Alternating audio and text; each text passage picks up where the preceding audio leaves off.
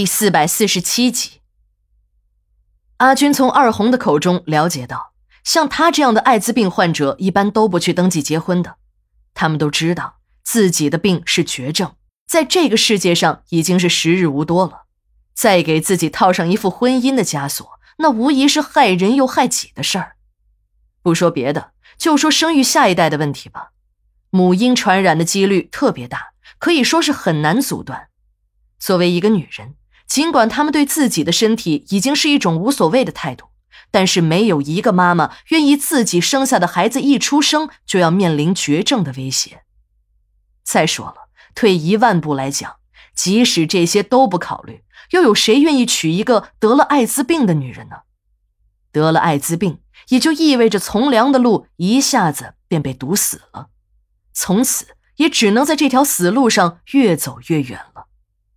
虽然没有婚姻和家庭，但他们中的大多数也都有固定的生活伙伴。他们的生活中不缺少性，找个男人的目的也就是为了有个相互依靠的伴儿。这些走进艾滋女生活中的男性，也都是一些艾滋病患者。他们患有相同的疾病，相同的悲惨命运让他们惺惺相惜。有的还在外面租了房子，像夫妻一样的过着日子。这些男性的职业一大部分是底层的矿工，这些矿工在得了这种病进入晚期后便会丧失劳动能力，没有了劳动能力，矿上自然就会开除你，没有了工作也就没有了收入来源。这些失了业的矿工们很多都在矿区做起了零工，有的还专是为自己相好的小姐到厂区拉一些客人。这种夫妻经营的皮肉生意在东山村很是常见。有了男人拉客的小姐，生意也会相对好一些。和这些小姐们过着夫妻生活的，还有一部分人是男性工作者。这些男性工作者原本都是为上层的消费群体服务的，服务的地点也都是在酒店和洗浴中心。但等到他们的身体因病发生变化后，一个客人也不会有，比这些得了艾滋病的小姐们更惨。就这样，在老村部一带的破旧民宅里。居住着数量庞大的夫妻们，他们上午的时候一般都在家里休息，下午和晚上，女人到老村部上工，男人则站在街头为女人们拉客。对于这些男人们来说，这就是一种生意，根本就没有自己女人被别的男人睡的耻辱。他们都会变着法儿的把客人拉到自己相好的那里，只有这样才有钱赚，这也是他们唯一的生活来源。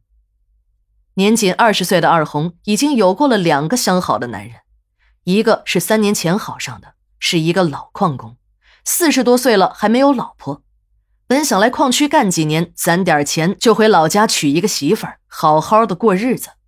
没想到这钱没有赚到多少不说，还在几次寻花问柳中感染上了艾滋病。后来这个老光棍和二红走到了一起。两个人一起生活了两年多后，这个男人最终还是被病魔夺去了生命。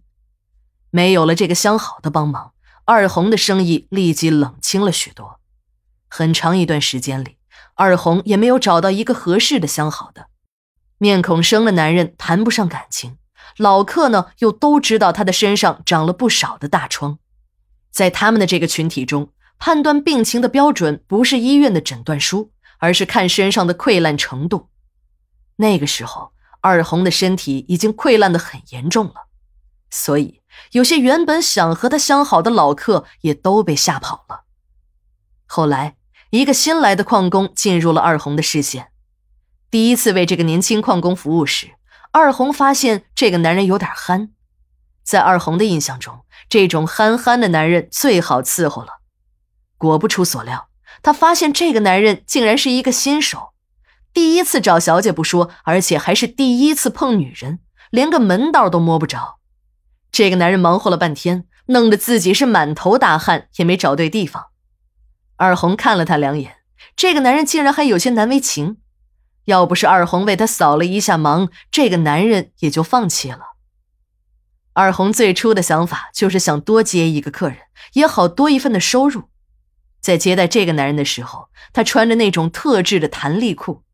这种弹力裤是他们这些病情较重小姐的发明，就是在那种肉色弹力裤的裆部开一个洞，这种弹力裤相对于丝袜来说有一个好处，那就是长度足够，能把腿上病患最严重的地方都遮盖起来。二红上半身的病患很轻，所以他敢这么穿。二红之所以这样做，也是没有办法的事。如果客人一眼看见他身上的大疮，就会被吓跑的。